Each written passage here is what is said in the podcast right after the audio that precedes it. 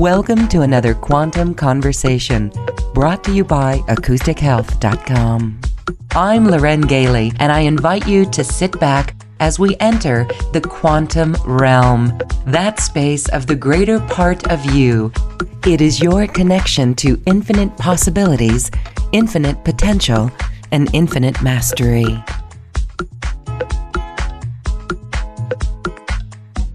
Welcome, welcome, welcome to this quantum conversation. I'm Loren Gailey, and today we're talking about demystifying the new paradigm. This is a conversation also about miraculous healing and creating reality. It is powerful as we hear the story of Rick Paris, and he is joined by his beautiful wife, Grace. We welcome both of you to Quantum Conversations. Thank you so much for being here. Welcome. Oh, thank you so much for having us, Lauren. I really appreciate it. It's fun to be here with you. Yeah, Lauren, thank you so much. Um, it's always a joy to be with you, and I feel like the conversations are always so natural and unfold so much insight. So it's great to be here. Well, it is wonderful to be here with you both. And we are actually, all of us are joining in a celebration of your new Bambino. You have a baby boy on the planet. Congratulations. Thank you. Thank you. Yeah, he's napping, finally napping. He might join us in the middle of this. So we'll see. like, stay sleeping. just a, a, little young baby bambino ready to do his first YouTube live stream. yeah, Maverick. Well, his name's Maverick, so. okay. All right. Well, this is a fascinating story, everyone, because it is truly how we self love, what the power of self love, as well as forgiveness of the self, and also concentration and the power of the mind. And Rick, this begins with your story. For those who are not familiar, it is amazing. We're going to have you share it because you were pretty much dead or close to it. Yes, so share us this. Pronounced uh, dead. Mm, you were pronounced dead. I was dead for 18 minutes. Yes. So this is in 2006, right. 12 years ago. Uh, so share that story with us. Well, um, this began. I mean, I've been a practicing shaman for 27 years now, and I was pretty deep in it. I felt like I was an enlightened person. I knew what was going on. I knew what I was accomplishing here. I felt pretty great. I had an amazing life. It was wonderful and fun and and one day I was just running across the street trying to beat traffic and I misjudged some cars and I got hit by two cars doing 40 something miles an hour and I was killed instantly. And um, basically, when I came, when I was dead, I was went through the light, boom, I was on the other side, you know, and so I got a chance to see the outside perspective of the physical reality. The physical experience is a very small experience within the context of who we are as human beings, even though we are so completely inundated by it when you're in this paradigm. You're really a very small piece, and, and it's only a small moment that you're really here because time technically doesn't exist. So it's it's an experience where I often tell people it's like if you're at a football game watching the game and your quarterback throws a pass, the lineman tips it, it gets intercepted, and they run, and you see the whole thing. Well, most of the players on the field don't know what just happened. All they know is the guy's running the other way, and now we have to catch him. And physical reality is like that. And when you're when you get a chance to see outside it, you realize who you are. At least I did. Let's just say I realized who I was, what I was doing I could dip into the experience from outside in a sense and see this sea of potential that was technically a reflection of me. And every wave was a different life, every wave. And again, I'm just I'm just making this up because I don't know how else to explain the experience, but it was like seeing a wave of possibility and in that wave of possibility I could see a cresting wave and in that cresting wave I could touch it and recognize that the lifetime I had just left was my most profound. Mm. And I was like, oh no, oh no, I totally blew it. I, I, I, and at the same time, I knew that I didn't blow it. I knew that I, because that cresting wave, it's like looking out on the ocean. You cannot discern one wave from another. You can't discern lifetimes. You just go into wherever you want to at any particular time, and there's thousands and millions of lifetimes you're never going to experience or even get the get the ability to be conscious in. So you kind of pick, oh, I want to I want to understand this and this particular lifetime offers me that. And so you go into this wave and you come through into the physical. And so being outside, I got a chance to understand that physical reality really was an illusion. It really was based in the way I thought about things, but it was really based in the way I thought about things before I got here. So you create your circumstances before you get here because physical reality in its raw form is nothing more than pure possibility. It's a space that is physical possibility. And when you're outside of it, you decide, oh, I want to learn X. And then when you begun, when you dip into the experience, you'll be like, oh, I feel like X is over here in this area. And you go in and then you come through in a lifetime. You pop in, but you come through the birthing. So you're not conscious. You, you lose yourself. And at the beginning of physical reality, that was done in order to understand that what you're trying to do is become a God being here because it's an illusion, you're trying to learn how to create reality in accordance to your will, just like you know the myths and God and everybody. You know, there's this other layer, there's other level out there that we only see one level up, and that level is wow. If I could be charged of everything, that would be so cool. So you begin to understand where you're moving to. Where you're moving to is this God being that you already are, but you have to like wake up to it.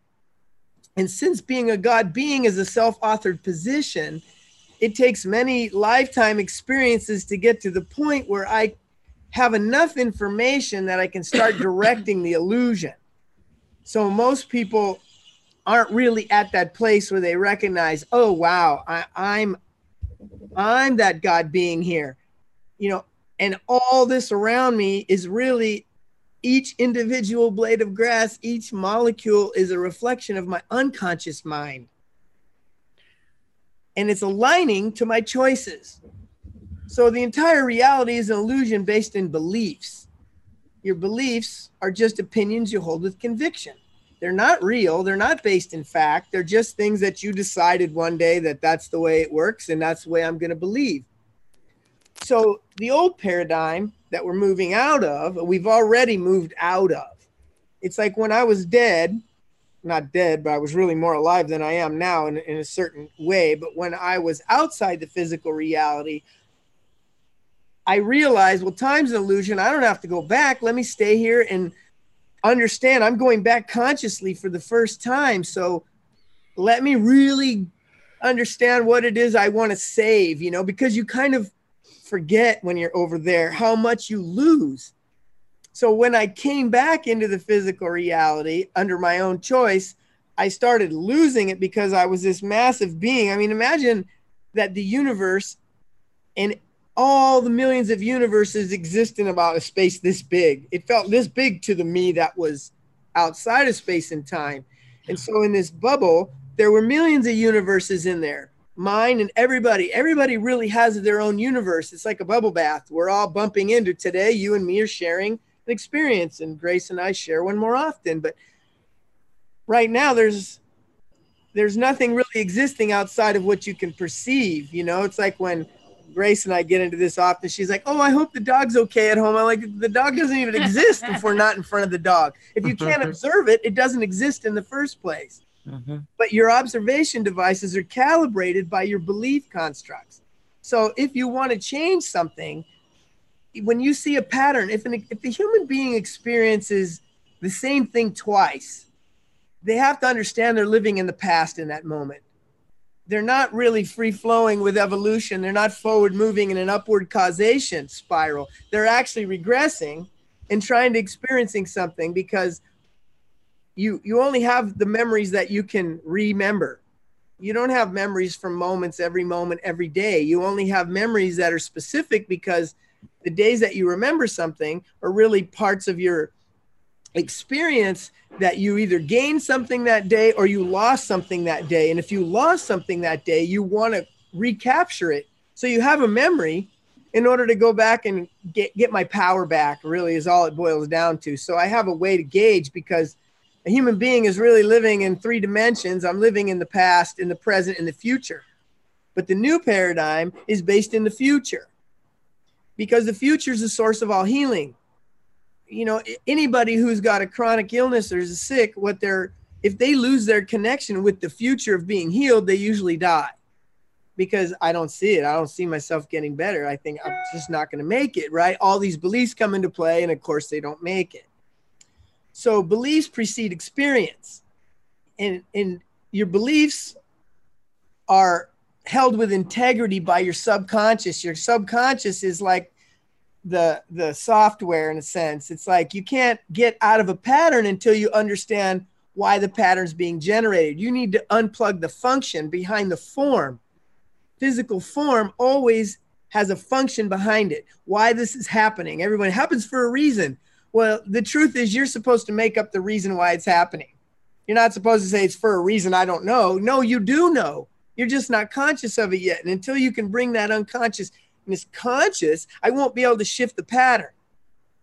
And of course, there's processes to shift the pattern. So coming back with all this information, I was like, yeah, I'm, I mean, and it says I'm, I'm coming back and I'm going to really explain all this stuff now that I understand. I knew it before, but I didn't know it like leaving and then reincarnating myself consciously. Now I really know it. So I'm going to try. I'm going to, I'm going to come back conscious. And because my lifetime was so extraordinary in the way of my own spiritual growth, when I entered back into the, the, the causal plane, the space between the physical, I could see I went back and that lifetime was ended.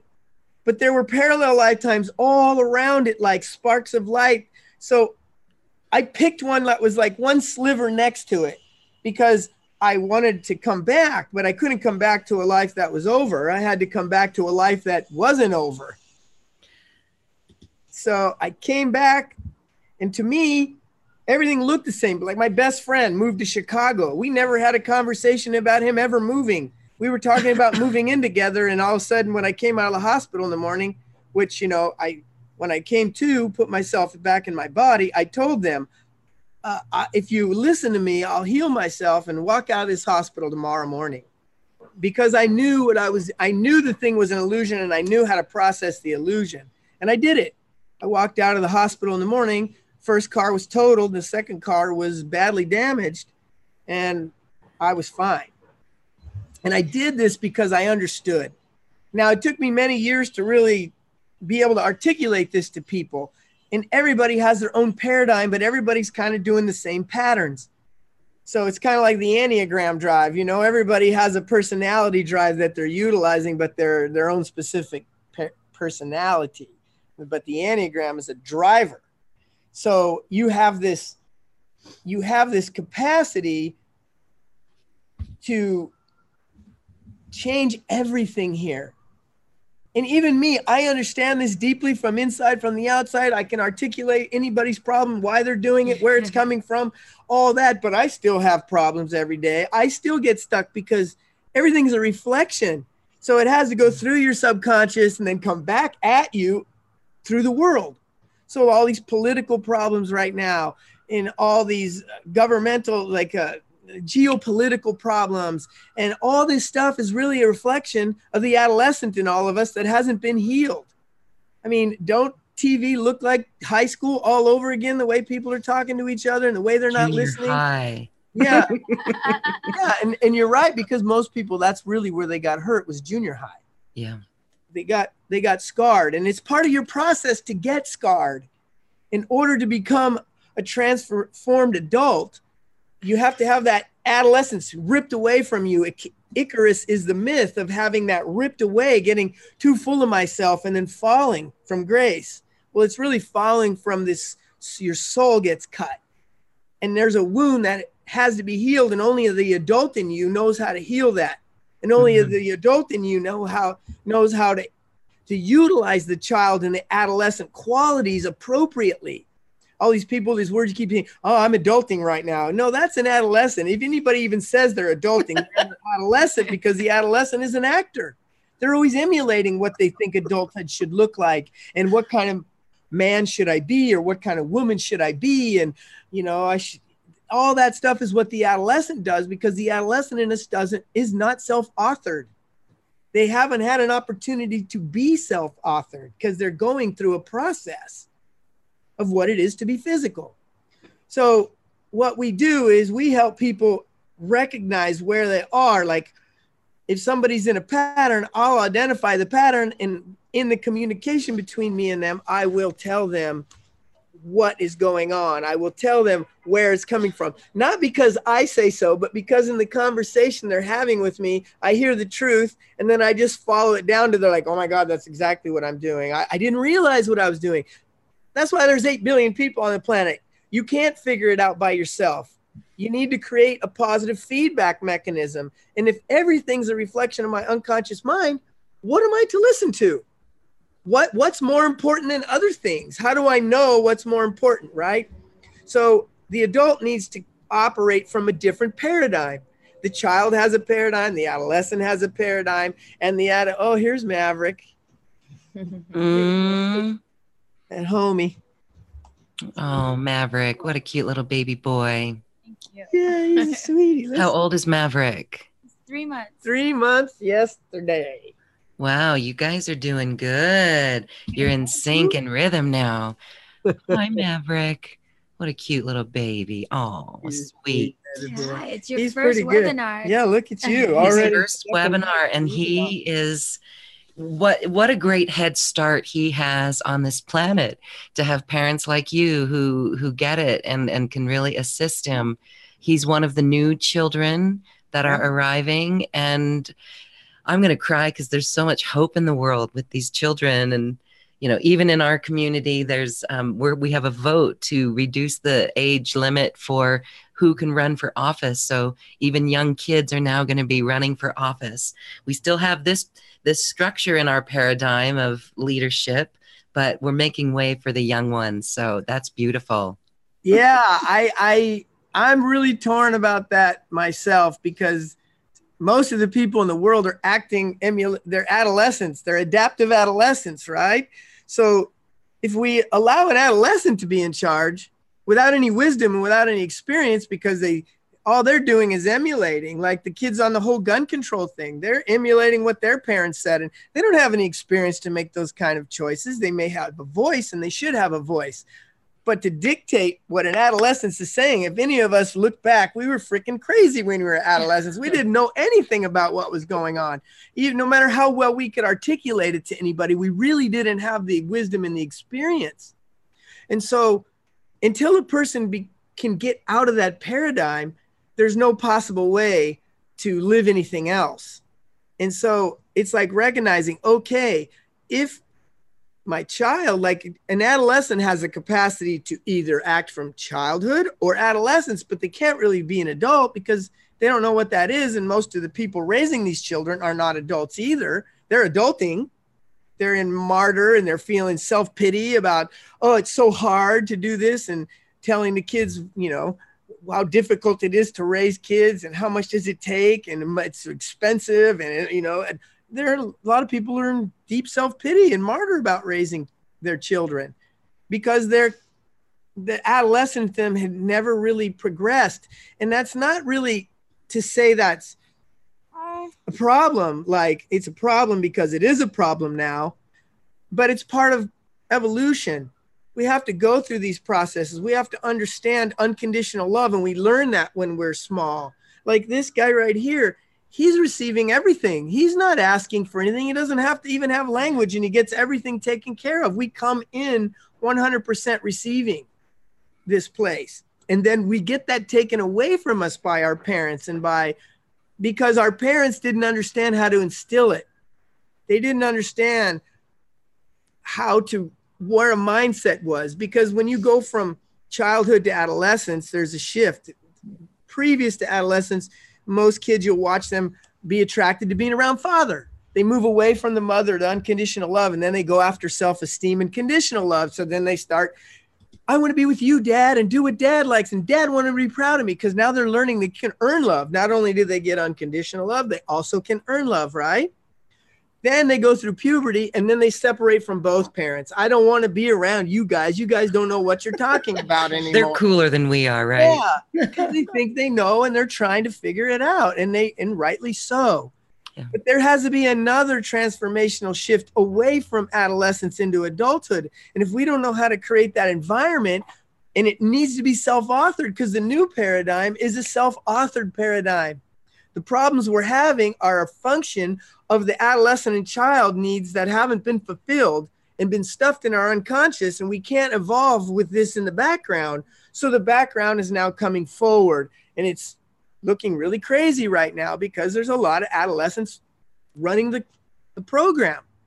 So if you don't know how to remove yourself from that, you're not going to be, you're going to get caught up in it too, because your own adolescence is going to side with whatever makes sense to you pro gun, anti gun, pro capitalism, pro socialism.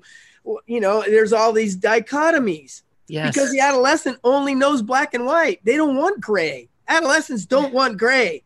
I'm trying to figure it out. And if I pick gray, there's no way for me. And I'm in a panic because I'm growing up and I need to make some choices. So Mhm. there's this angst underneath everybody. And so people need to wake up, wake up. It's like if you say that, you're not awake. Because being awake to the new para is recognizing I have to author this. I have to be the one anchor in the reality that is not doing that. That I'm going to see your side. I'm going to understand where you're coming from. I'm going to listen to you. I'm going to try to find a solution that offers both of us a elevated perspective. Like most people believe that, uh, like a lot of times we do a lot of couple stuff. And oftentimes, almost every time, people really come into the sessions thinking, well, we have to compromise if we're going to. No, no, no compromises in this situation. The problem is compromise because compromise is two people going to a lower level to find something and there's no fulfillment mm-hmm. there. Fulfillment comes when I fulfill a preference. This is what I really want and this brings me joy. But if I compromise, both people aren't in a state of joy. And then they also pick a pattern that's going to work for both of us.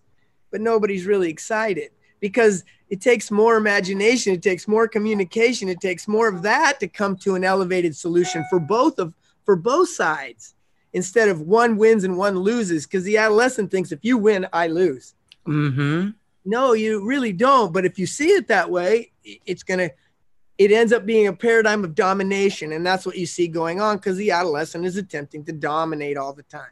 It's dominate the position. If I can dominate you, if I can come out and make you change and do what I say, and if I get enough people behind me, it's all about dominating. Where the new paradigm is about having dominion to go inside and know I need to resolve this situation for myself before I can ever go out and be a voice. Oh. Yes. Well, okay. yeah. All right. You're saying some good things here. And we are, there's one thing that I said we were not going to discuss, but we are going to discuss it later because you can answer that from a perspective. And really, what's needed here is a higher perspective. We call it being an adult. Would you say that it's also the higher self it's what we know within ourself it's the it's um, integrity that we know within ourself and when you were in that greater part of you, you went quantum. You were in the quantum field. You were in all that is. You saw all your lifetimes and you saw this little speck of you and you came back into it. And you saw those parallel lifetimes as well. I do want you to speak more of that. Um, and you talk about the molecule. It's a molecule of consciousness, a molecule of thought. And so, is it frozen thought. did you see your higher self you know we talk about connecting with our higher self in a deep way you- what's your what's your take on that You are your higher self outside we of space. are See, what your higher self is doing is sending out a million sparks of light in a defined experience and waiting for the one that finds its way home. okay And then the one out of all these lifetimes that finds their way back to their higher self is the one that the higher self wants to co create with because all the other ones have not come home. And it only takes one lifetime. It takes one person to change your universe. It doesn't take 51%. It doesn't take 100 monkeys. It doesn't, none of that. It just takes an individual empowering themselves and realizing you're here to love and understand, not be loved and understood. And ah. that's the adolescent. The adolescent wants to be loved and understood. I want my parents to understand me. I want reality to understand. I want to be understood. No, the adult I need to learn to be understanding of all these things. I need to be loving, not be loved. Those are the lesser aspects that are in pain, trying to resolve that pain. You're the only one. You right now are the only one that has the wisdom to go back and unplug those things. So we teach people how to do that. Adulthood has to be a new paradigm. And so a paradigm is created through three dimensions I usually I even drew it out just so it'd be easier to understand. Awesome. It, it, it's kind of like this. And what happens is imagine this piece of paper is possibility forever, three dimensionally. But you want to come into physical reality. So you have to make some choices before you get here because I have to define the space of what's probable. Otherwise, if I put a spark into possibility, I'm just going to split up in a million places and I don't know where I am. So we create this framework in three dimensions. Beliefs and attitudes are how high is my cube. My choices and decisions that I make around my beliefs and attitudes is how wide do I experience myself in reality. And my thoughts and feelings are how deep am I? How much does my reality impact me? And of course, some people have a brick standing on end, some people have a brick flat. Everybody has a different shape.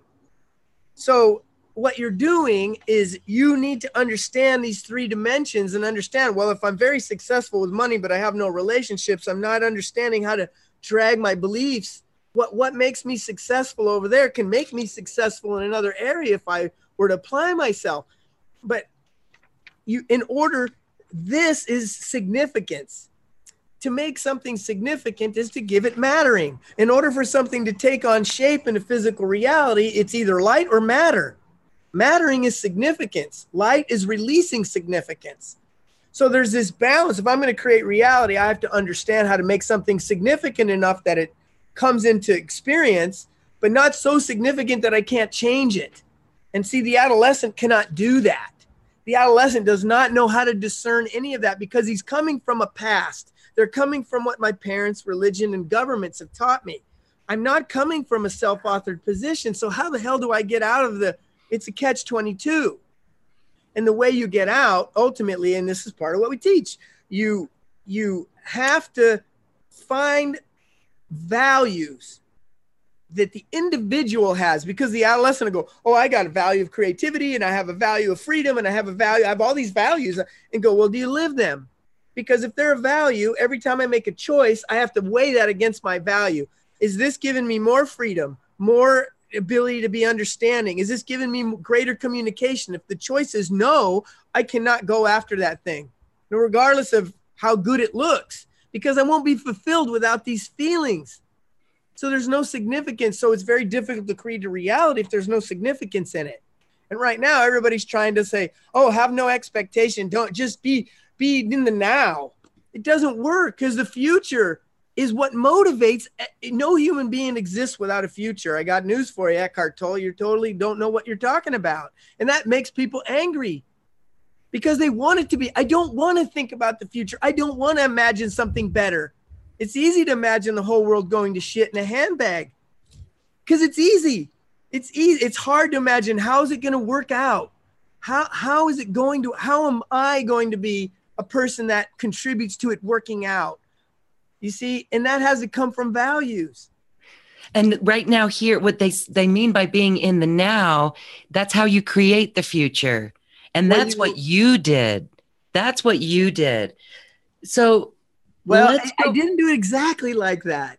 The future needs to be created first, because, like I say, I have a. I'm going to sit here and be fulfilled on this couch and I can do every everything I need, you know. But eventually, I'm gonna have to go to the bathroom or I have to get hungry, right? If I have to go to the bathroom, I'm imagining myself being relieved. Is why I get off the couch.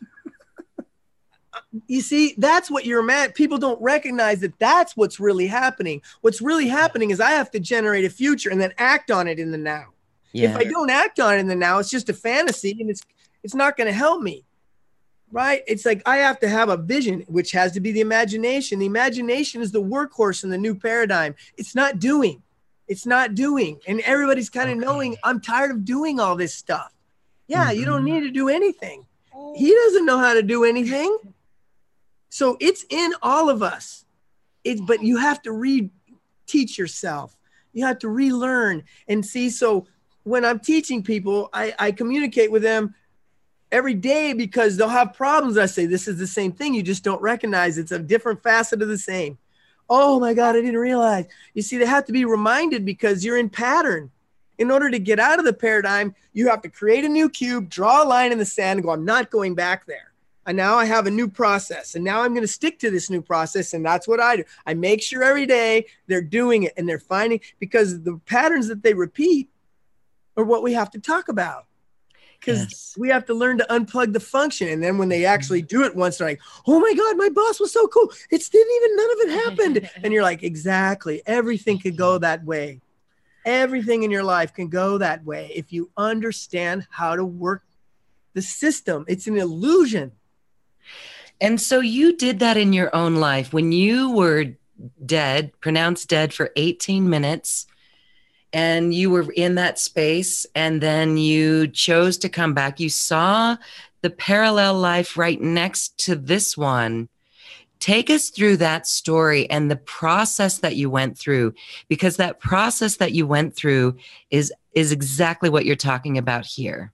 And it involves yes, exactly. self-love and self-forgiveness the first thing that I read, again, everything's a process.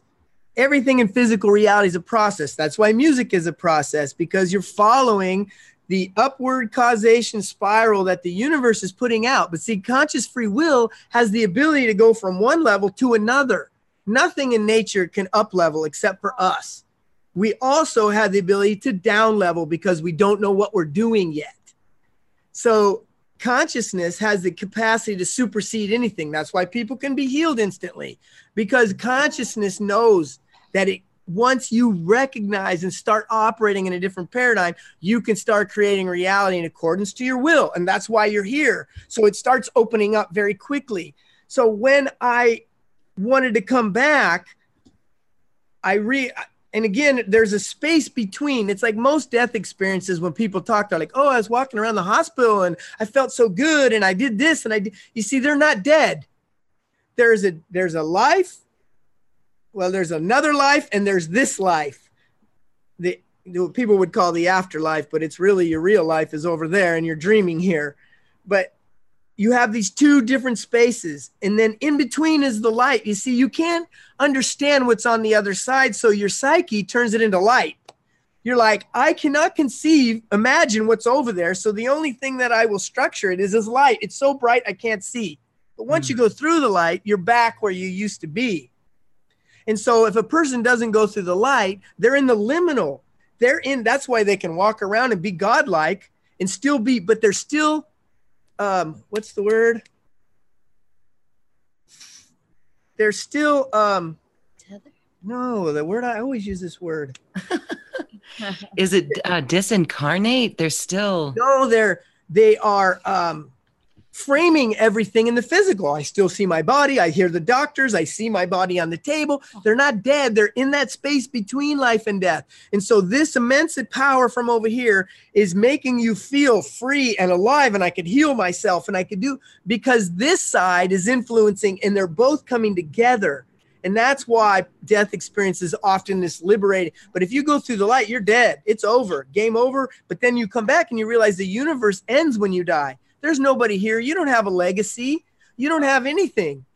When you leave this plane, it returns to possibility because you, the spark, have left it.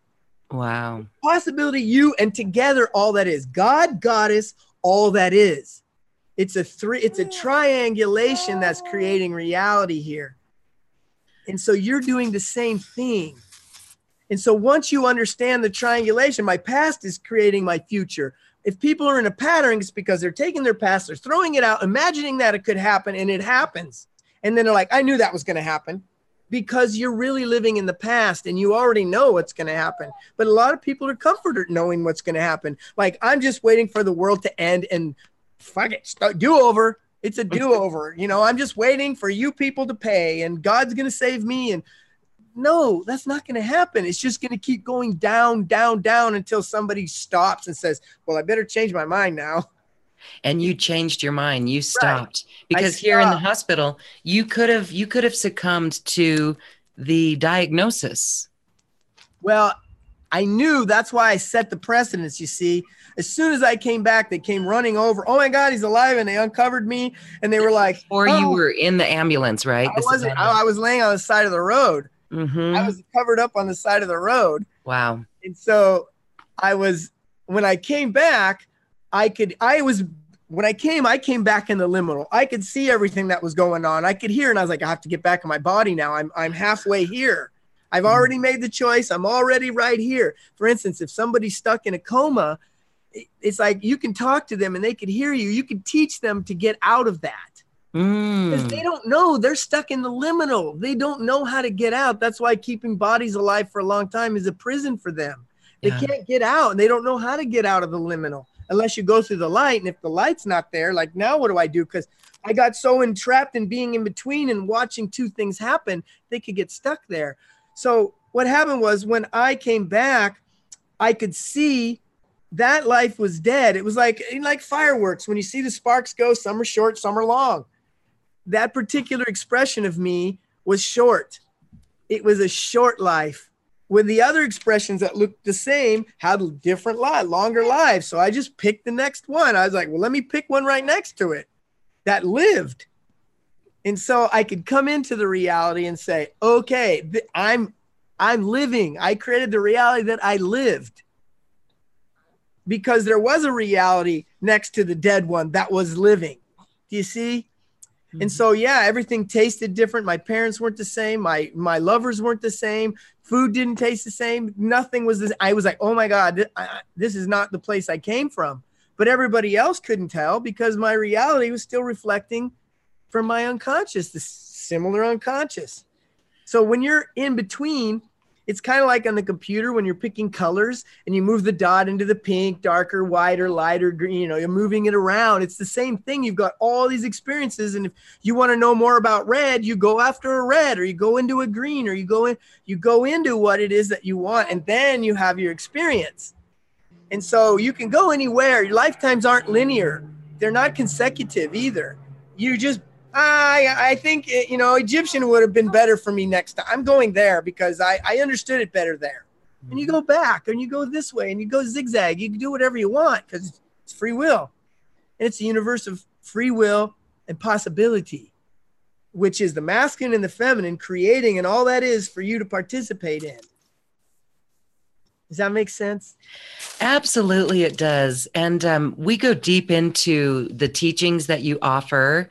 Um, we've done a six hour course with you. Of course, you offer personal sessions as well, so people can work with you. That's really cool. Let's go back, though, to um, the actual experience of what you did, how you uh, concentrated um, in that hospital room when everyone said, "Oh, you're oh, right. you're really banged up. You've got broken bones. You I meant to tell you that paralyzed." I set the precedence immediately when they uncovered me. They came running over, and I like so so then you're back me. in your body and. Well, pain. at first, again, when I was in between, I wasn't in pain, and mm-hmm. oh, I had forgotten that I was going to be in pain. So I was like, "Done it." Yeah, well, I mean, you know, I, I just didn't I didn't realize it, you know. So I'm like feeling good. I'm like, I got all this information. This is awesome. I'm going back in, and the minute I I I, I literally laid on the ground next to myself, and I looked, and I was like, okay, I know what to do because they taught me on the other side because I had asked. I was like, I need to be very clear about how to do this because I could really make a big mistake right now. I could be a quad or a paraplegic, and I'm not doing that. So I yeah. want to mm. be clear. I'm not doing that, right? So I, when I, when right. I this is what I meant to say earlier, and I sometimes get sidetracked. But if a person's in a coma, they need to get back in their body, they need to feel themselves and to take a deep, firm breath as they imagine that breath coming from the body itself. Because that's what you do when you come in when you're born. Yes. all dreamy in another world, and then they make you breathe, and Mm. your spirit enters the body at that time. Ah, So your soul comes, and then your spirit has to enter, and together they spark the the persona. wow. So when I came back in my body, immediately I couldn't breathe. It hurt so bad. I was like, oh, and I was coughing and choking, and that's how they knew I was alive. And they come running over, and I was like, get away from me. Just don't touch me. And they're like, sir, you've been. I said, I know what's going on. I know what my name is. I know what I'm doing. And I just, I'm going to close my eyes. Nothing is wrong. And I need to meditate for a minute before you touch me and just stay away from me. And I went into a meditation and I was like, oh my God, I'm freaking out and I'm talking to my higher self. I'm like, I need help like right now. I, I thought I knew what I was doing and I don't remember anything like I did two minutes ago. Where did it go? Because it was almost like you're compacting a massive amount of information in a grain of sand. And Mm, this body's not capable of holding all of that. wow. Your unconscious mind is, but not your conscious mind. And so I said it. And when the ambulance, they were already calling me Superman because the policeman got in the ambulance with me because he's like, I need to follow you because you were dead. Now you're not dead. And so, and I said right away, I was like, so what that guy is he like manslaughter? If, if, if, you know, is that manslaughter for him? And they go, well, we'd have to investigate. I said, well, I'll take 100% responsibility for the accident right now. If I don't wake up or something happens to me, I want you to release that guy. I there's no reason for his life to be messed up if right now I can handle that. And while I was in the ambulance, I was talking and I was crying. I, and at the moment when I got in the ambulance, I started realizing, okay, I have to process right now because I'm all taped up. There's blood everywhere, and I'm all and they had me like twisted like this. They didn't want to move my body, so they tis- they taped me all up to this board the way that I landed. Oh, And so I was, I told them in the ambulance, I said, if you guys listen to me, and I mean listen to me, I will walk out of the hospital in the morning injury free. I know what to do to heal myself. And I'm demanding that you listen to me right now. And so they were like, okay, whatever you say, Superman. And then they started teasing me. And then when I got in the ER, I did the same thing. You see, you have to respond to reality and you have to, the future has to create the present. Since I want to be walk out in the morning, the first thing I had to do is when I rolled into ER and they're telling them the stats and they're doing all this stuff, I said, Who's in charge? And the guy's like, Me. I said, You don't do anything to me without telling me what you're doing and what the best result is out of the test. Because all I have to do is imagine the positive result. I just have to imagine. And while I'm imagining, I'm in the MRI machine, the CT scan first for my brain because I was having seizures and I just was in there and I was in a meditation, imagining my body was fine and working with my higher self, and I was holding my reality line. And so I came out and he, I, and he had told me this has to come out positive, or maybe it was negative. I don't remember at the time. And I said, okay, it's positive. And they're like, great, nothing wrong with your brain, but for sure you got internal injuries, you know, for sure. And I was like, okay, what is the test? So we're gonna do an MRI. So they do the MRI, and I'm in meditation. I come out and they're like, there's nothing wrong. Well, for sure you got broken bones, for sure. And I then I went through the X-ray, and I I just kept doing taking responsibility and i said all i need to know is what the future is. I just need the anchor in the future and i just need i don't need to know how you get there. I don't need to know what the tests are. I don't need to understand anything about the test. I just have to understand the feeling that i'm having when you come in and tell me that it's positive. Mhm. and i'm fine. And that's all i did. But again i know what i'm doing on a lot of levels. Like in the ambulance crying i you have to recognize in order to change something you first have to recognize there's a problem then you have to understand what you're doing. If i don't understand the pro, pro and the con to the situation i'm involved in i don't really know how to forgive myself for being in it in the first place. You see and without forgiveness there is no change. So that was the key element, actually. it is. Mm-hmm. all change no matter what even if you're changing a belief you have to forgive yourself for the limiting one but you have to understand there was a time in my growth when that limiting belief was an expansive one but beliefs are concrete they're not flexible so i create a belief and then i'm this little person in there and i, I have lots of space but i grow and the beliefs do not so eventually i start hitting the walls of my reality And it, all I'm hitting is a belief. I'm not hitting a real wall.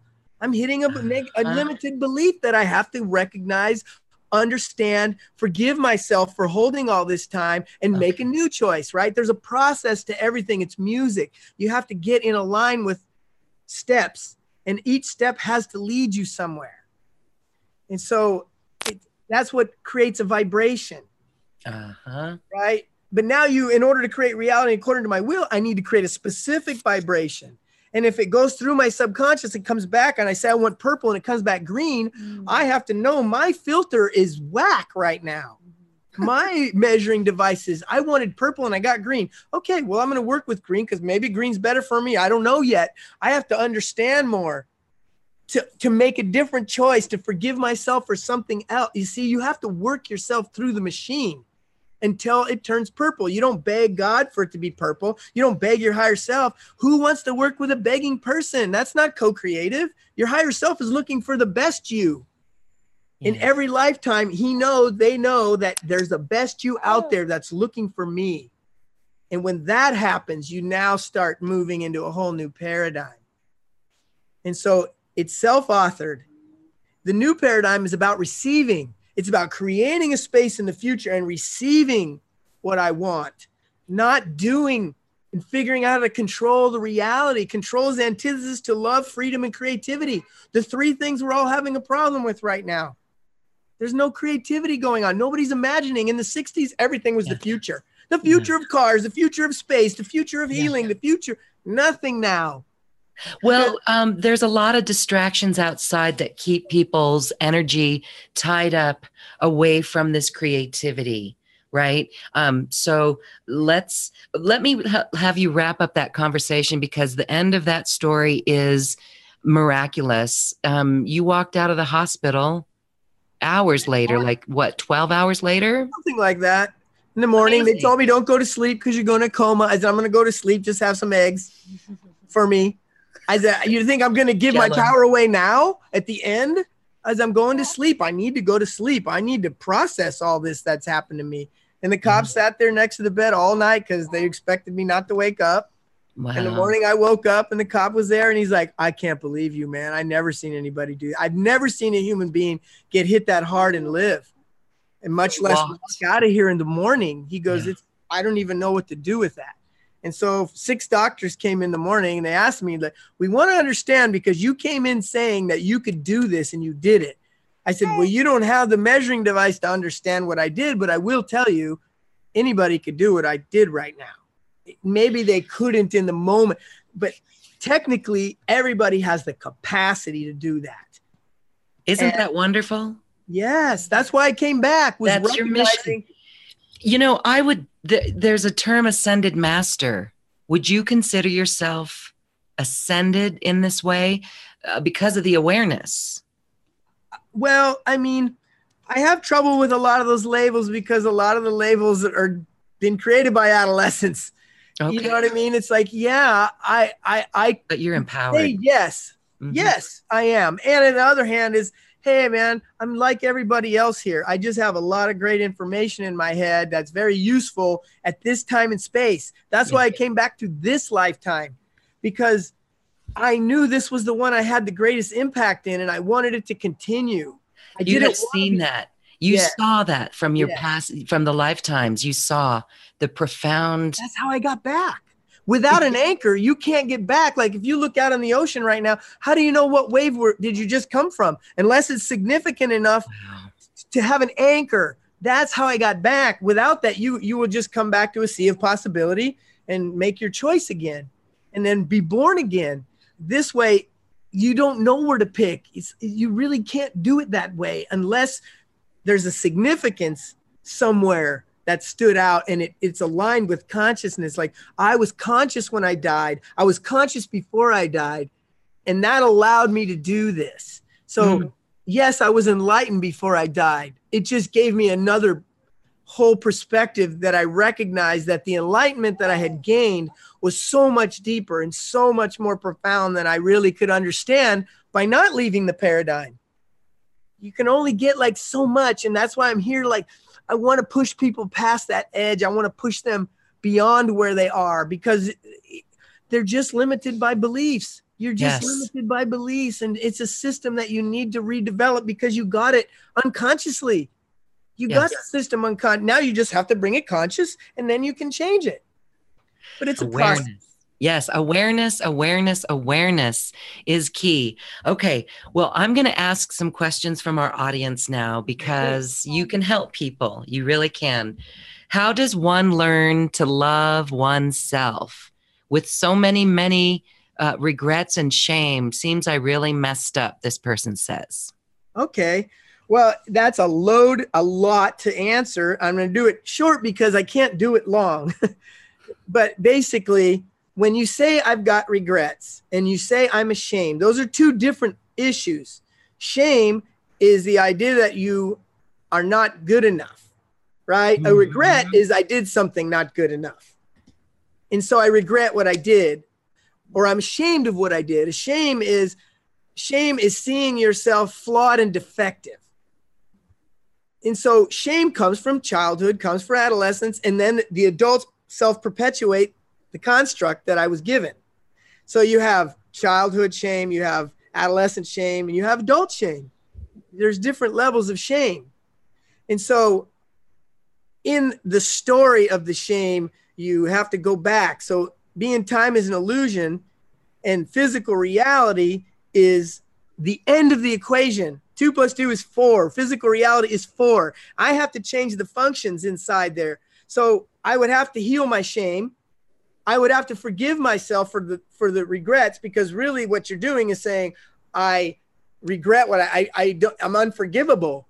I, Mm. because you're not going to recognize, understand, and forgive yourself and move on. So what happens if you're shame based and based in regret? You're constantly reliving that pain. I'm constantly seeing myself as less than human. And, and shame creates a superhuman person, the A type personalities that are just trying to do everything they can to get ahead. Because if everybody acknowledges me as being number one, I must be number one, but they never feel good inside. Superhuman or a subhuman. I'm worthless piece of crap and I can't even have a job. I can't hold anything down. And I, I, right? There's only two perspectives we go after in shame to try to, to, to avoid that pain. Mm-hmm. So you have to get into a system. You know, again, we can help you do that, but but you do you have to be able to recalibrate yourself. In the past is no different than the future. They're both illusions that I'm creating. Like the word remember means to go back and put together. You don't even have a memory unless I ask you a question and then you reframe it. This is why over time memories change. You have a situation 20 years ago with someone and you say, Oh, this is the way it happened. They're like, That's not how it happened. It happened like this because you both changed and your memories do too. Nothing is real. And I mean, that's a hard thing to understand because it seems like there's so much significance, and painful emotions will create a tremendous amount of significance around something that I can't release now. Yeah. So, forgiveness, right? You have to work your way to forgiveness. I have to recognize it's, you know, my parents told me I was worthless and I believed them. I Mhm. believed them. It wasn't them. I believed them. I could have said, screw you. I'm fine, but I didn't. I said, oh, they're right. They're right because I love them so much, right? There's so there's that's a whole process to release. But so self-love, you have to love yourself enough to not live like that every day. You have to know I'm the one that sees myself as less every day. My parents aren't doing it to me. I'm 50 years old and I'm still remembering myself at 10 years old at the dance that this happened. And I got home and my parents said, Well, that outfit was terrible. What were you? You know what I mean? It's like you're you, you need to release that. And since the outside reality is an illusion, your internal world in your mind is more real than this. You have to Mhm. understand that because this is a feedback mechanism. There's electrical impulses and, and waves that are being calibrated. They're calibrated by my beliefs. How much can I hear? How much can I see? How much can I taste? What do I like? What that's all calibrated by beliefs. So my beliefs limit how much I can see or how much how much I can stretch myself.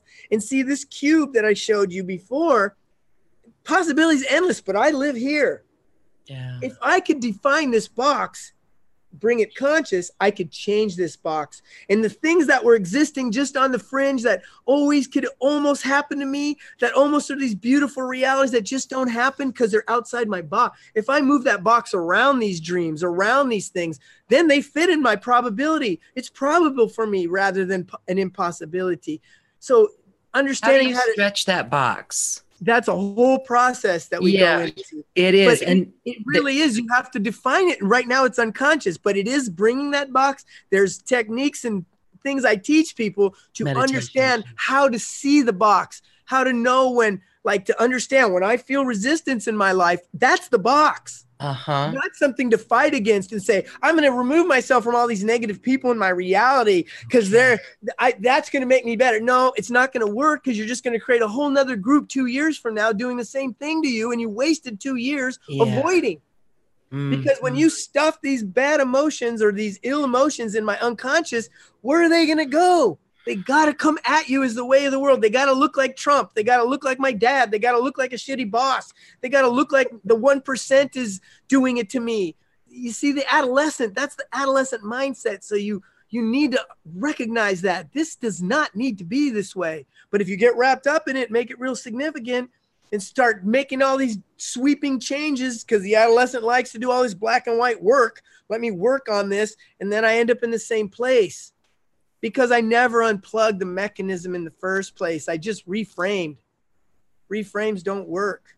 And and in most of the time, I don't work with anybody under 30 years old because they haven't hit enough walls yet to recognize. A 28 year old still thinks they got it figured out. It's not until people are in their 30s, 40s, or 50s when they finally mm. realize I've hit this so many times, I give up. You know, the best I can do is $15 an hour and live in Montana somewhere in the woods because that's the only rent I can afford. It's like they're not dreaming, they're not imagining anymore, they're not engaging the human gifts anymore. You see, everything it's building it. You have to build a new foundation. And that's what you learn. That's the box. And I first need to understand the box I'm in. And your life is that box. Every limitation, everything is a belief and attitude, a choice, a decision I made, or a thought and a feeling I'm having or not having because of my adolescent and child are really upset in the past and they're intense about their upset, they're creating from back here. You get in a relationship, they're like, don't do it, you're going to get hurt. Screw them. Tell them who you are, what you need, make them understand you. And then the relationship falls apart and you're like, well, I'm just not built for relationships. No, you're just not, you don't understand how the mechanism works yet. Mm. And, so the box, it could really be explained. So some people would call it the matrix. But again, when we say the matrix, then it's something outside of us. Yes. But we all part. are in our own matrix. Yes. Self-authored. It's just not consciously self-authored yet. The whole point to be a God being is to be consciously self-authored rather than self-authored because my child has a definite opinion about what I should do in relationships. I mean, how many people baby talk to each other in relationship? Because the child is coming out and wanting to be part of it, but they don't belong in this time and space. But if they were healed in their own time and space, they wouldn't push into your time and space. The adult needs to be the adult. The child doesn't have a choice. They can only be a child. An adolescent can only be a child or an adolescent. Adult can be an adult, take the beautiful qualities, the naivete of the child, the curiosity, the loving everybody, the forgiveness, the capacity a child has, and integrate that in my adult. The passion of the adolescent, the knowing I could change the world to the adult, all that stuff the adolescent had that gave away because he couldn't. The adult can, but it has to be a paradigm shift in order for that to happen. And you have to, it has to be a process. You're not going to do it. Well, I'm just going to be different. You, that doesn't work. It, it doesn't work. All right. So describe your process. I know we're not going to, we don't have time to yeah. go into a meditation, but you can describe a little bit of that process that you do in meditation that actually allows you to be in a comfortable space to imagine. Can you just describe that for everyone? Well, since the imagination and will are hand in hand. A person who has a strong imagination has a strong will. If they have a strong will, they have a strong imagination. If they're lacking in those things, they've been they've been hurt and they've diminished their will or their imagination. Because common sense the word co- is imagination. Everybody has the ability to imagine, and that's really what common sense means. The common sense is the ability to imagine. We all have that ability, that sense. So in meditation, it's critical. I mean, I have a tape that we that's what we had last time. One of those recordings is how to meditate because transcendental meditation is pretty useless. If you want to get your mind all calm, that's the adolescent trying his best to get centered because there's too much going on. Well, all that going on is important to respond to. And it's but you're really steering your consciousness. Yes. I go into a safe place. I have a gate that if I want to leave the safe place, anything goes. But in here, nothing happens except what I say. Uh-huh. And I uh-huh. bring my higher self. I bring my guys into my safe place, right? I have all these metaphorical experiences in the meditations because you're cutting off the physical measuring device and going into the more real. Meditation is more real than this. And see, people, at first, they don't understand that. Yeah. Yeah. It's more real because your brain is just getting impulses in the first place from out here. If I say, imagine a nice gooey brownie, your mouth's going to water if you love a brownie because your brain doesn't know if it's here or not. And so, imagination, you want to go into a meditation, you want to start imagining, you want to see yourself. This is what a lot of athletes do. I just make the winning shot a hundred thousand times in my meditation until my subconscious gets it. And I just go up there and throw the ball up in the air and it goes in because I created the reality you see, the subconscious can get things by rote, or it can get things by understanding how to speak to the subconscious. So I also teach people how to do that. Mm-hmm. How does a person learn to create a living, breathing relationship with my subconscious? Yeah. Because that's the person, that's the gatekeeper. That's the person when I'm winning that I lose again. I, I knew it was going to happen because this, the, the subconscious has perfect integrity. It loves you. It's not going to change its mind and then screw up your reality so you don't know what to change. Because when you were eight years old, you decided it was this, and your subconscious, and you were so intense about that, your subconscious, there's more intention and more pressure and more significance at that age than there is today because I'm diminished as the adult. I'm not empowered as the adult. Mm. So I, I'm not feeling like I used to. So I can't override the program. So in meditation, you need to learn how to feel. You need to learn how to like just a silly example, create your favorite meal and smell it and sit there and smell it and cut it and feel what it's like to cut it and take because it's the same thing, but it's more real. It's more real there. That's amazing. And so you practice in meditation because really what you're doing, you're bringing the more real into an illusion. Wow. So you do things in meditation to set the receiving up. If I do it in meditation first and I have and I generate because that's why thoughts and feelings have depth. Thoughts and feelings never go without each other. People don't understand that really either. If I'm having a negative feeling, I had a shitty thought. It may be in a pattern and I didn't hear it, but it's in there. Mm-hmm. And if you just back up and go, what was I feeling right before, or what was going on right before I was feeling that, you'll realize, oh, I know what. See, so I help people find those things. Yeah. I back them up and I reverse engineer. So it's their thing. I'm working their thing. I'm not telling them what to do or how to be. I'm just co creating with them. And since I have all the maps out of wherever they are, for the most part, I haven't not figured out one yet. I resolve these things for people. And so people need some people, one session, they can resolve a tremendous amount. It depends on where they are. Some people have a lot of pain and a lot of things that they have to chip away at until it falls over but it's a learning process. But the minute you take on physical realities, I'm 100% God being self authored and I have to create my own reality. I'm going to do that. It changes everything because every time you're feeling disempowered or feeling like a victim, you back up and go, What? I can't feel like that anymore. I cannot do that anymore. And now you start the path and then your life starts being the one that your higher self is looking for. You start doing what you came here to do, and then the co creative process intensifies, and you start realizing, I don't want to control anything. I just want to receive that which I desire. And so you do it in meditation and you try and you look for the signs the next day. If I had a meditation yesterday that I wanted this to go well, I need to look for it the next day. Like, where is it on the horizon? Where's my meditation show up? What happened? Oh, it, I wanted purple and it came green. Let me find out why it came green. Let me, you know, and of course, you don't, you, you it's very hard to do it alone. But you got 8 billion people here to help you. You're not supposed to do it alone. Well, it's beautiful and and you're such a living example of that and this is such an empowering conversation. So I do just want to thank you for that.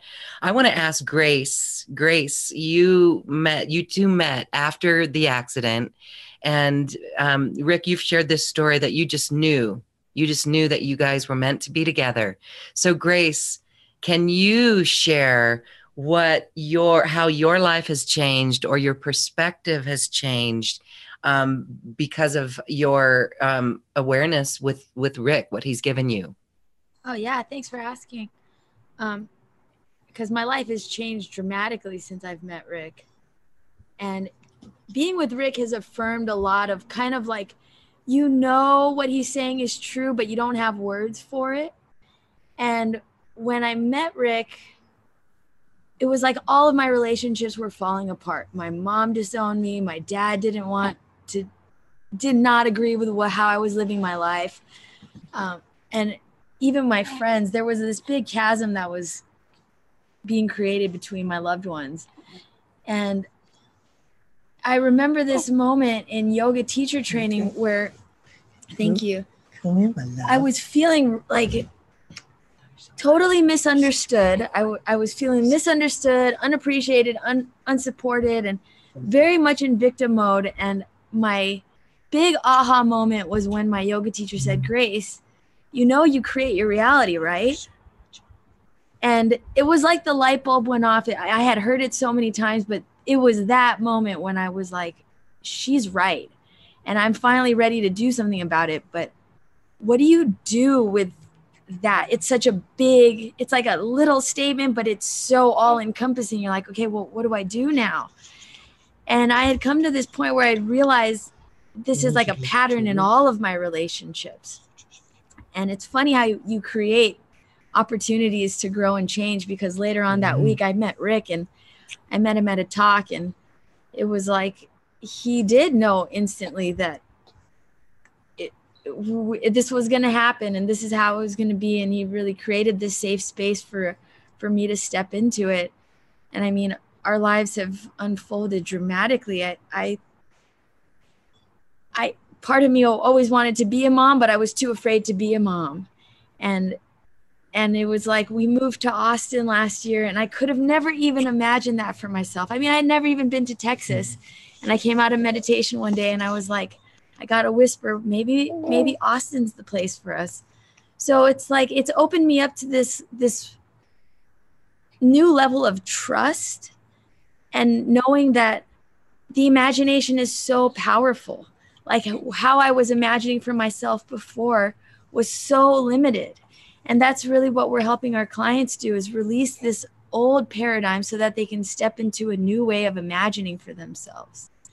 And it's like your dreams are really just bridges to new destinations. You don't know how they're going to unfold always and and like Rick said the filter comes back and sometimes you get green and you were wanting purple but hey green actually looks really good on me so let me try it on and respond to it rather than okay. judging and separating from what it is I'm creating and knowing hey I'm in the driver's seat right now so let me embrace everything that's coming rather than pushing away from it so I've I've become much more trusting of who I am and, and what I'm doing here. Great. And so it's also a reminder to be gentle with ourselves, right? And not Self-love. to judge ourselves too harshly. Here's a comment coming in. Susan Susan says that she's always believed that she could imagine and create um, and she's done so, but has been disappointed in those creations. Um, and she's lost faith in her capacity to create what it is that she truly wants. So, um, what do you say about that? You, you know, one foot in front of the other, right? Yeah. Well, like when we work with people, we draw a line in the sand from basically from the moment they sign up, they're already working because I know in my reality, I'm creating people that want to change. You know, this isn't for everybody. Most people can't take this level of responsibility. It's only for a very select group. And I'm fine with that. I'm not looking to be a Tony Robbins. I don't want to talk to 20,000 people in a stadium. I, I can't do that. I need to be intimate and tight with the person and to do it, you know, and I'm getting better. Like we have groups of 12 now in our, you know, and I'm opening to that, but I don't want that for sure. But what I'm trying to say is, I'm sorry, I just lost my mind because he's fussing. Help me out. Yeah, that. for sure. It's really about oh. expectations. You just pooped on my leg. oh, nice. I mean, not on my leg, but I felt if it. You imagine that. You imagine it, that. It totally like blew me out. I was like, he's pooping on my leg right now. Go ahead, Grace. Right. It's about creating uh, positive boundaries for yourself and a positive future for yourself, right? And when we have disappointments, it's really a dashed expectation but it's so important to have those expectations and to go through the process of uh, in a sense grieving a loss because when an expectation is dashed you know you're going through that loss. And it's a feeling of loneliness. This is why people don't want to have expectations. Because when it gets dashed i feel lonely and that's the worst feeling of all. So i'm just going to eradicate loneliness by not having expectations anymore are you saying no expectations, or we should have them? High expectations, high, high as you can imagine. Okay, imagine. Because I'm setting high. a winning tone. Like I'm not going to go into a basketball game and imagine myself not winning. I got to imagine that we won. The game is won. I'm just playing the game now for fun, okay. and you hold that that line through to that future while you play. You don't lose and go, oh, we're losing now it doesn't matter. At the end, we won. We're just the scores always go up and down. You see what I'm saying? Yeah. So mm-hmm. I would I would encourage Susan to really be present to what is it that you're mm. truly expecting for yourself. Are you saying that you're expecting one thing and then in your heart thinking it's going to fail?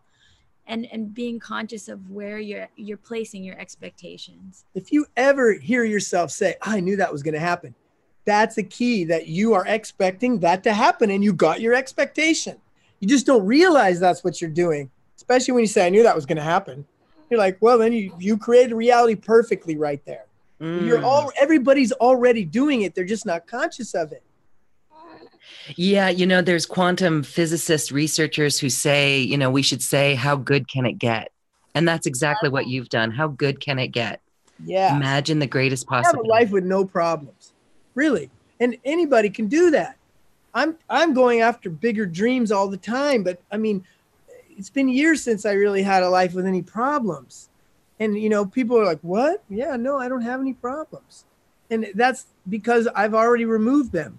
I know why they existed. I appreciated those problems and I moved past them in a very uh in, in a process it's a process i don't you know once you understand it it's like oh my god so duh so it's not really brain surgery. It's just not known.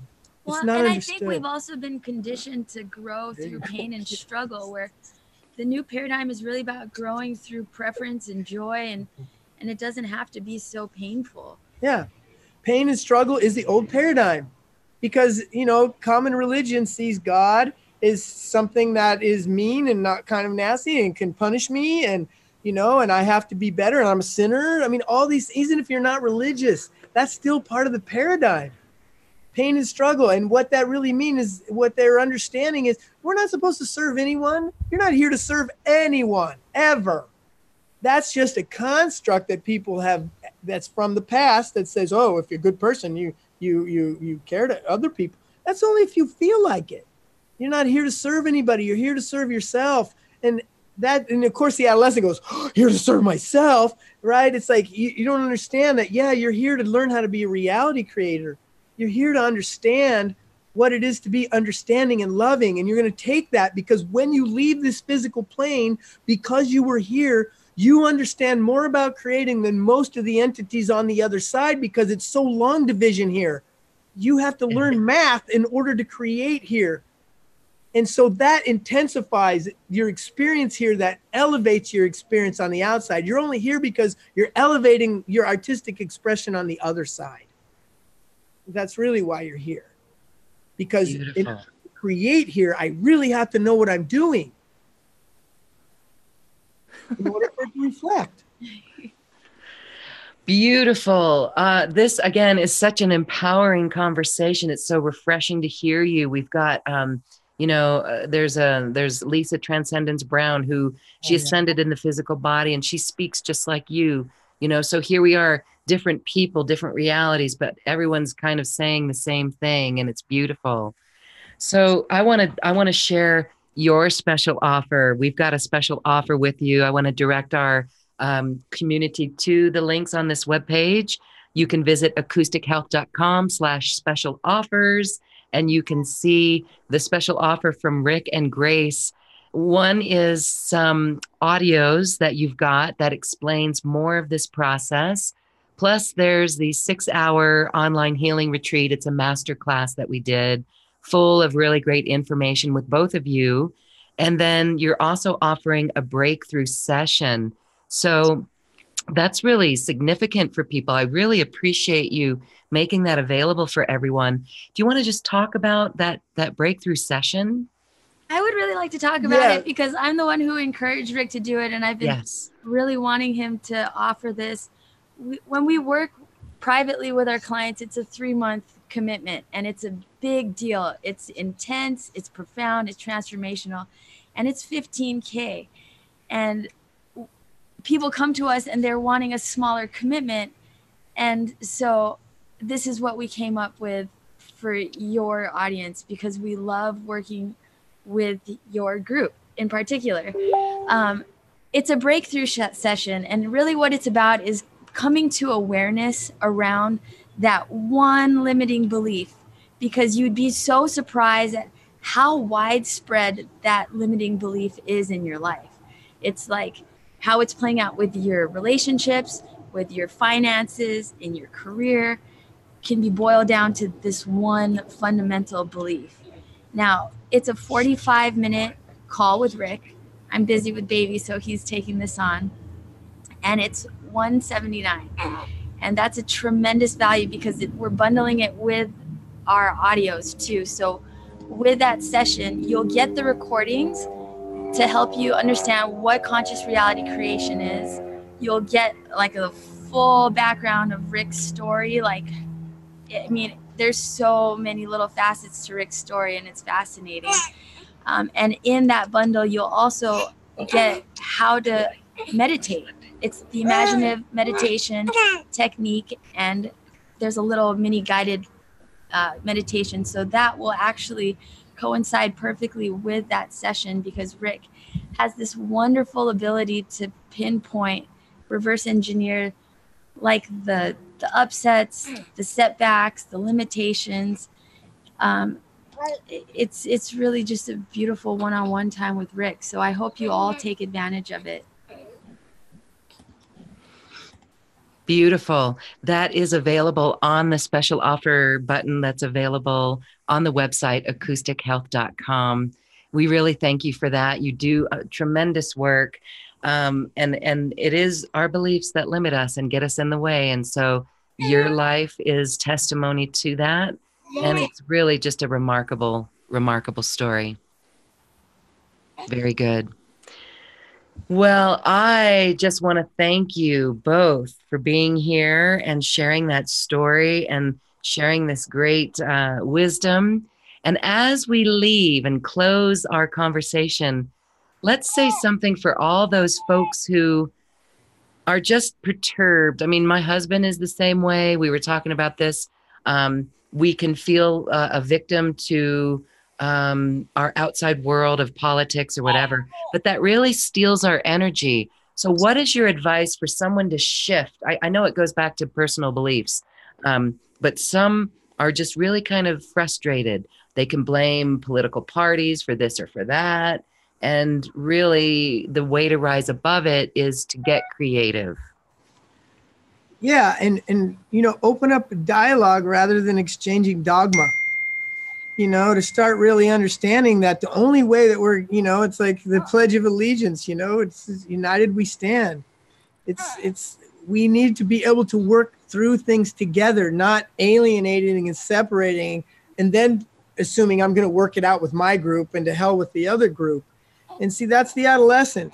You know, in the wave of human consciousness awakening, there's also a vibration that experiences you experience in your personal life, but it's also going on in the consensus, and that is this transition. Humanity has gone through its infant stage, it's gone through its adolescent stage, and the stage that's happening now, what all the Mayans and everybody was assuming that everything ended, was because a new human was about to come out uh, of itself, out of its cocoon in a way.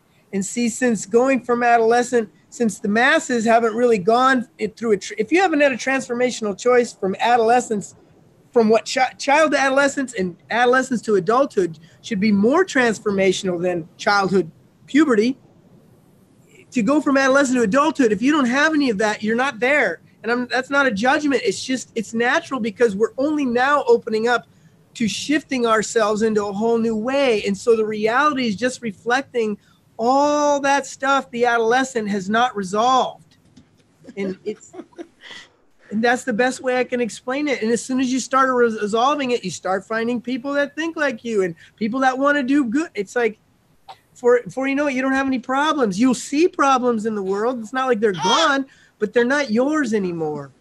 And so victim, as soon as you start getting angry, you have to stop and go, What did I just think before I got angry?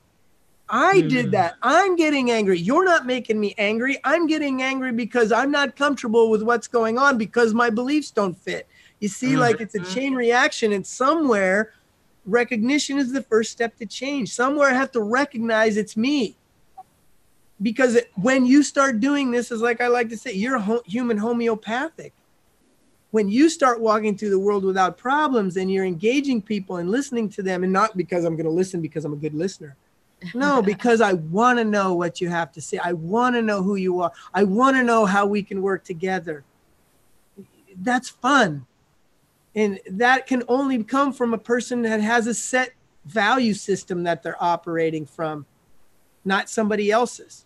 Mm-hmm. otherwise you don't feel somebody else's inside. You don't know when you're not doing the right thing when it's somebody else's system. When it's your system, the minute you're out of character, you feel the lack of self esteem, you feel it, and you're like, I'm, I'm losing it right now. I'm doing that, right? So there has to be some place to shift. Recognition is the first step to change. There has to be a recognition. And so just catch yourself upset and know that you're the one that's upset. Nobody's doing it to you. You're in a, an illusionary reality that you're generating completely yourself. When you die, the universe is game over. This universe doesn't exist anymore when you leave it. It's yours. And so everybody else has theirs. And we interpret them through our unconscious and subconscious. So yeah, everybody makes sense. And there's this, you know, all this stuff going on out there. It's it's not really going on out there. It's going on in here. And since you don't know it, it has to go on out there to make you aware so you can react to it appropriately. And the adolescent cannot react appropriately as we see every day. Mm-hmm. So, in the end, would you say it's just a return to love? It's all lessons in love? It is all lessons in love, but it's a very complex love. Yeah.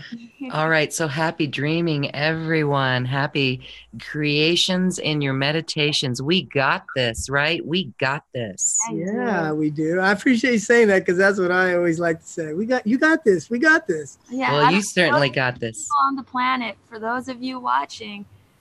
There's no. Yeah. You're watching her show. Yeah. That's already you have enough. You're already creating that some guy is either pissing me off or he's really opening my mind up because that's really how it works.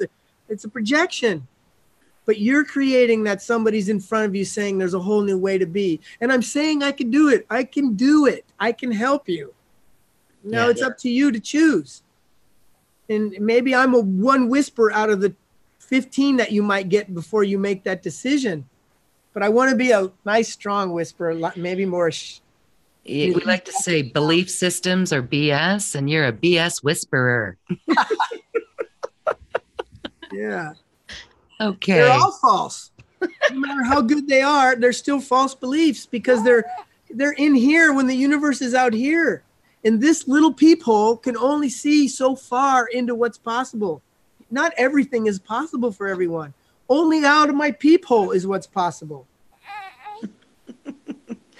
Beautiful. What an extraordinary quantum conversation. I'm so glad you could both be with us and baby Maverick too. Awesomeness. Thank you both so much for this quantum conversation. Thank you so much. Yeah, it's been a joy always. Thank you. Thank you. Thank you. What's that? Over already? It's over already. Oh my goodness. I was having so much fun. it is fun. This was really fun today, and I'm um real. I'm like really warm, and I'm very happy, and it gives me great hope actually. And so, thank you for sharing, and everyone who's taking this to heart. It is um, beautiful, and so we get to steer our consciousness. And thank you, Rick and Grace, for helping everyone get there as well with the personal sessions that you do. Thank yeah. you both so much. All right. Well, okay. then I'll wait for the next time we talk.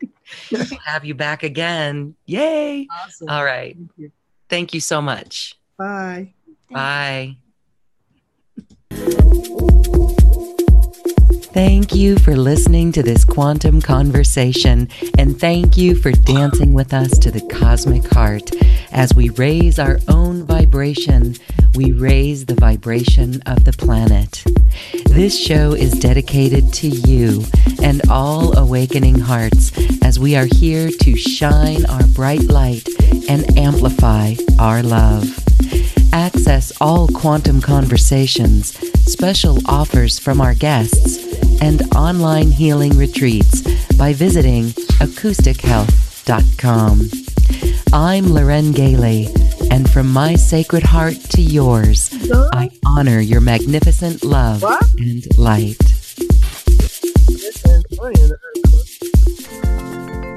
We leave you now with music from the universe. Music literally created by the universe as musical notes were assigned to mathematical equations. The result is this beautiful music available at acoustichealth.com. Namaste.